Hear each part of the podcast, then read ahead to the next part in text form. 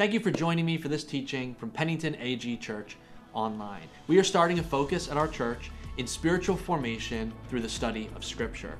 And to this end, we are beginning today our first week of a four part series studying the book of Jonah. And before we dive into the word, I want to just encourage you. If you're watching this video live at 10:30 on Sunday morning, I encourage you to join us directly afterwards for a Zoom-based lobby experience. While we can't get together right now during the pandemic, it's our opportunity to, in some way, see each other, see each other's faces, and remind each other that we are a community that Jesus Christ has brought together. And so at the end of this, there will be a Zoom link, and in our comments, there'll be a link as well. Click that and join us on Zoom with your camera on. Grab some elements around you because for this first week of this, we're going to be taking communion together and reminding ourselves, even while we are virtual, we are still bound together in flesh, in flesh and blood, by the death and resurrection of Jesus Christ. We're going to be doing this from here on out during the pandemic, Zoom lobbies after service, and this week we want to begin with the elements by taking communion together. This morning we're going to be looking at the first chapter of the prophetic book of Jonah. And join with me as we look at this fantastical, miraculous, powerful book. Question What do you know about Jonah? What is your experience about Jonah? And I'm not just asking you this figuratively, I want you to drop it in the comments. Drop it into the comments as I discuss here. What do you know about Jonah? What are the big parts of the story that jump out to you? What has your experience been? Did you grow up with a Bible study or a Sunday school class? Have you just seen it in popular media? What do you know about Jonah? Share with us your experience. What are the big things that jump out with you? For many of you, it is most likely a story about a giant fish, right? It's about a huge fish, in your mind, probably a whale, swallowing up a little guy in the ocean. That's most of our understandings or experience of Jonah. To that end, I actually Googled Jonah and I Google image searched Jonah, and the first seven images all are basically the same. They're all a giant monstrous fish and a little guy either in the fish or being swallowed by the fish or being spit out by the fish. And I want to give you just a little snapshot of my three favorite. My three favorite images of Jonah online. First one here. This is I love it because it's got an Asian kind of Eastern feel to it, an ancient feel. Jonah has, you know, kind of like a Buddhist robe on, and the fish looks like a dragon spitting him out onto the beach. This is pretty typical monstrous fish spitting out a prophetic guy. Second image might be familiar to some of you if you live in the East Coast and you're an evangelical. This is the image of Jonah from the Sight and Sound production in Pennsylvania. Jonah and the big fish, Jonah and the whale. This is the prototypical Jonah image. Huge whale, image of a blue whale probably, swallowing a little guy inside of him, floating down in the ocean. This is our image of Jonah. And then this last one is my personal favorite. This image here is Jonah in a full suit with a derby hat and a briefcase walking professionally out of a fish that just opened its mouth for him on the coast. I guess he's got a real important business meeting in Nineveh to, to preach the gospel and give them a prophetic word. I love the derby hat and the briefcase. He's about to go take care of business. This is the standard teaching of Jonah in the church. It's a children's story. It's a story about the miraculous. It's a story about a whale and a man swallowed by that whale. And this is the story we tell to kids. But when we look at the text itself, the big fish is only in two verses of the whole story the verse where it swallows Jonah, the verse where it spits Jonah out. When we focus on the miraculous moment of a giant fish swallowing Jonah, we get bogged down in the trees for the forest and we miss the overarching story. And we start to debate things like is this possible? How would it have happened? Would it have been a whale to swallow Jonah? And is this historically accurate? Did this story really happen? And in debating the miraculous, we miss the power of the truth of the story of what the author of Jonah is trying to teach us, of how we read all of Scripture as a unified story, both human and divine, that leads to Jesus.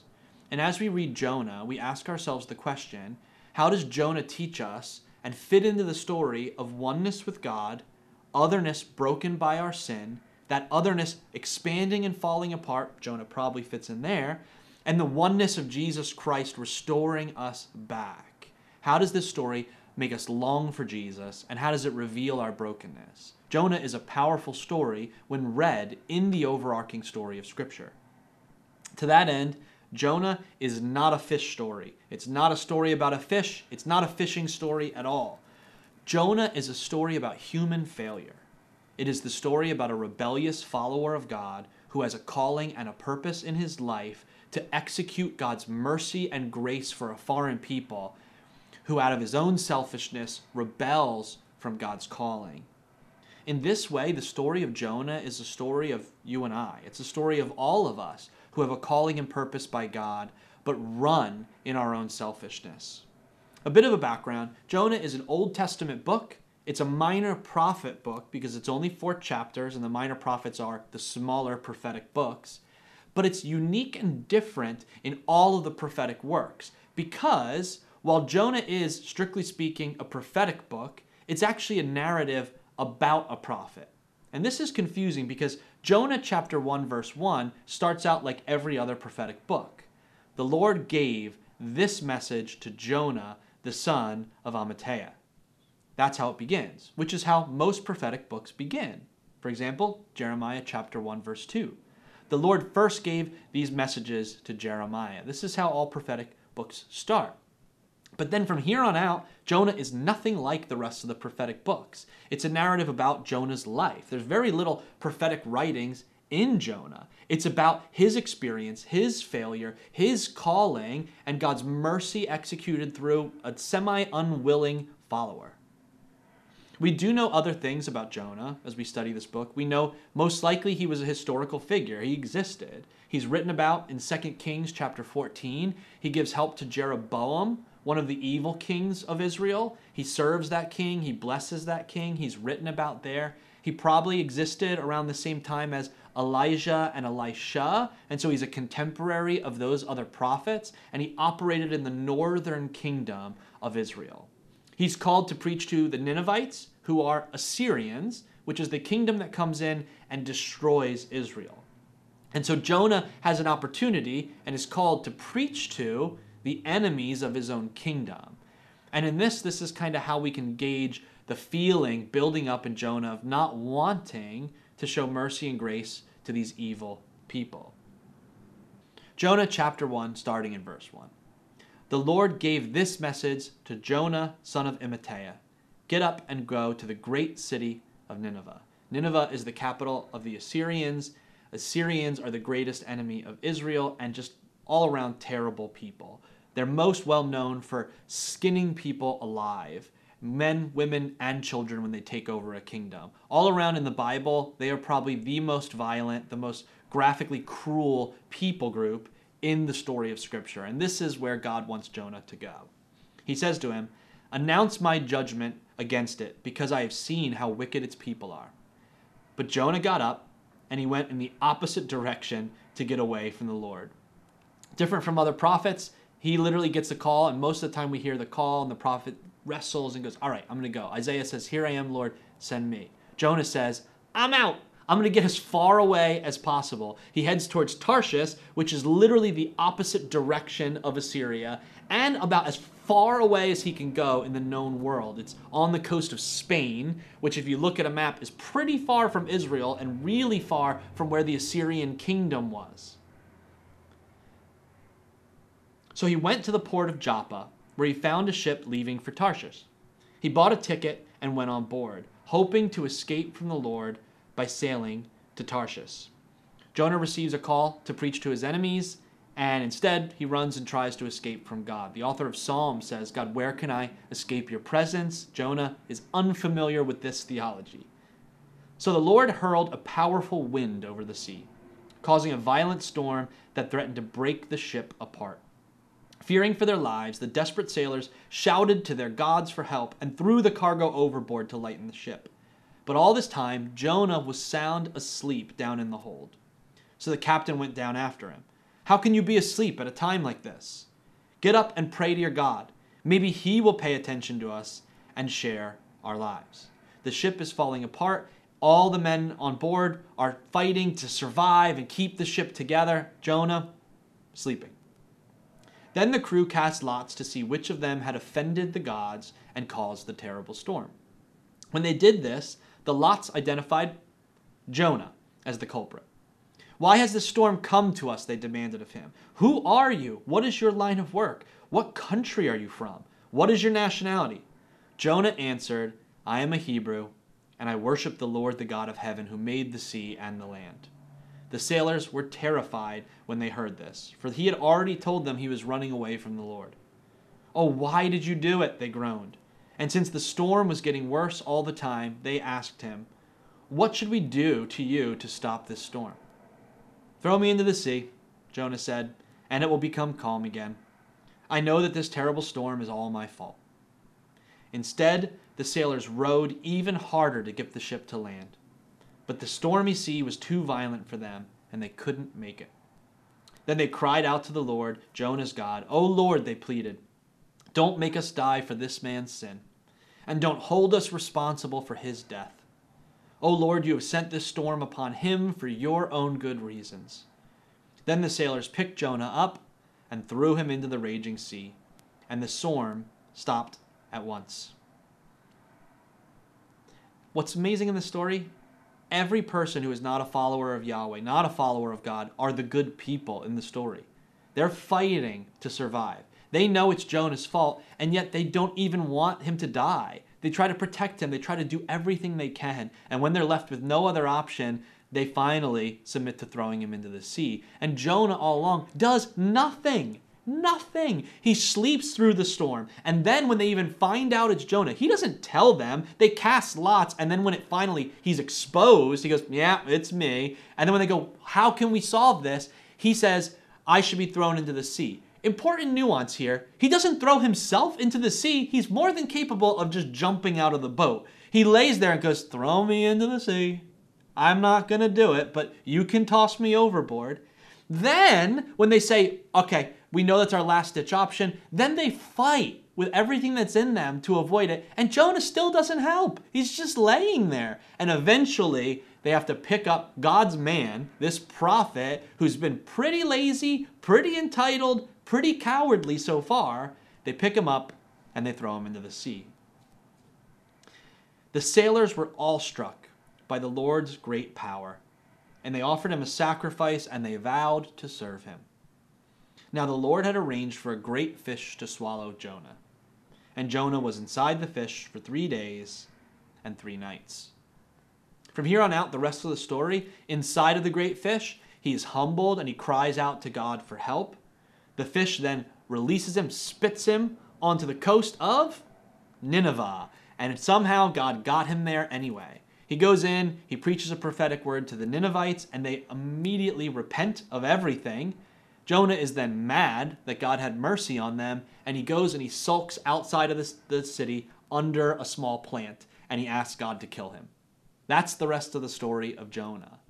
But let's look at how Jonah speaks to us. What do we learn and take away? How do we read the book of Jonah? I think one of the most powerful things about Jonah is the story of Jonah teaches us we are not the heroes of this story. When you read the Bible, do not associate yourself with the heroes, the teachers, and the prophets, but with the people who need saving. Reading Jonah is strange because we like a good heroic central character, and the central character of this story is selfish, cowardly, and cruel.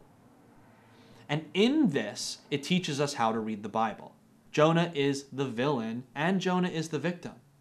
When we read the Bible, we are not David conquering Goliath. We are not Hosea out searching for his lost wife Gomer. We are not the Good Samaritan. We are not even the priest or the Levite. We are the man on the side of the road, beaten and bloody in need of rescue. We are Gomer, lost in our own rebellion and sin, needing rescue. We are the Israelites, hiding on a hill behind David, asking him to conquer our giant. If you want to know how to read the Bible, read yourself as Jonah, someone called by God with a purpose and plan to love his people who is selfishly rebelling from God's call in their lives. You and I are not the heroes of the Bible. We are the villains and the victims in need of a Savior. And reading that points us to the one and only Savior in Scripture, Jesus Christ. If you have only experienced Jonah as a fantastic story of a man being swallowed by a whale, you may not know that Jonah is really lame. In the first chapter alone, he runs from his calling. He gets an entire ship crashed and sinking. He sleeps through a potential disaster. When he's awoken, he doesn't help. And even when they know it's him, he makes them do all the work. When you read the story of Jonah and look at the character of this man, it should disappoint you. But I'll tell you, that's exactly what I'm like. When I read Jonah, I see myself in this story. I see the calling God has for me in my own selfishness and laziness and rebellion. When God calls me to love other people and to sacrifice and put myself at risk for them, I see my own disposition pushing against, protecting myself. When I see Jonah be racially insensitive and only fight for his own people, when I see him resentful of people who have hurt him, I see my own experience in the character and the person of Jonah. When we read a verse of the Bible, what do we do if we don't like it? We move on. Jonah forces us to look at a character in Scripture as he truly is. When we stop thinking of ourselves as the villain in need of rescue, we stop seeing the story of Scripture pointing to Jesus. When you start to read the Bible and look at the fallen characters in need of rescue and look at yourself, you begin to have a heart burning in need of a Savior, a heart burning in need of a rescuer, and it points us to Jesus. We would learn and grow as we read our scriptures a lot faster if we saw the whole Bible through the lens of Jonah. We saw the whole Bible as ourselves in need of rescue, broken, looking for Jesus. And now in Jonah, we see a man called to do a great work called to rescue these people, to preach mercy to them, and we see Jonah run away. And it begs us to ask the question are we running away from the life God has for us by thinking we're rescuing ourselves?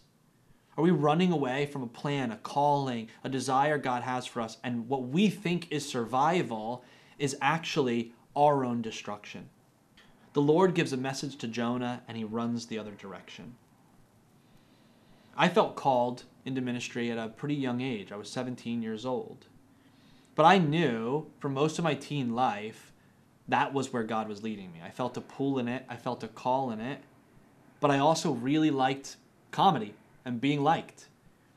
And there was a significant conversation I had with another pastor in my life who told me, I think your sense of humor and I think your desire to be liked actually is drawing you away from who God has called you to be. And I think there is a part of you that knows this and is running from God's calling. And I had to, in that moment, ask myself if this is really something I want to pursue. Not just ministry itself, but if I wanted to pursue more of Jesus in my life, if I wanted to see the peace of God overwhelm in my soul, if I wanted to walk forward in His presence. Many of you may think you don't have a calling because you're not in full time ministry or you're not a missionary somewhere around the world. You have a calling to be obedient to God in your life. You have a calling to love others as God has loved you. You have a calling to get to know the God who created you. And many of us are running from that calling. And we think we're protecting ourselves, but we're actually moving ourselves away from the life God has for us. Realize that your life is a mission, that you have a calling, don't think of your office space or your study or your friend group or your family as just a part of your life, but think of it as the mission of what God has made for you. Stop thinking of your commute or your train ride or your walk as just something to get through and think of it as a life to experience to the fullness. You may be running from living the full life God has for you. And in Jonah, we are called to take a moment turn around, and pursue the life God has. The next thing to understand the book of Jonah and our Bible reading is that God's grace and God's plan is for all people, is for the entire world of all history, for God to redeem every person made in the image of God. God's grace is for all. And following our calling or following the life God has for us is really easy until it draws us into other people after other person after other person. Jonah was a famous prophet before this story even happened. Serves under Jeroboam and he prophesied for years against the Ninevites, against the Assyrians. And the Assyrians, as we've said, were terrorists, terrible people. For hundreds of years, they had terrified Israel, Jonah's people. Their war practices were designed to instill fear and intimidation. Men and women flayed, people sexually abused, murder of children. And for years, Jonah had lived with the understanding of them being the enemy, of their being the other. And in this story, God is teaching Jonah, My plan is for more than just you and your community, Jonah. My plan is for more than just you and your nation. My plan is for more than just you and your church, you and your denomination, you and your Christian community. My plan is for the entire world. I have come that the whole world would know the grace I have for them in my Son, Jesus Christ. And as we read Jonah, we read a story about all of God's people. We read a vast, good, gracious story about a God who has come to redeem and love us. And as we read Jonah, we read that we ourselves are broken, hurting people working in God's plan to redeem all broken, hurting people.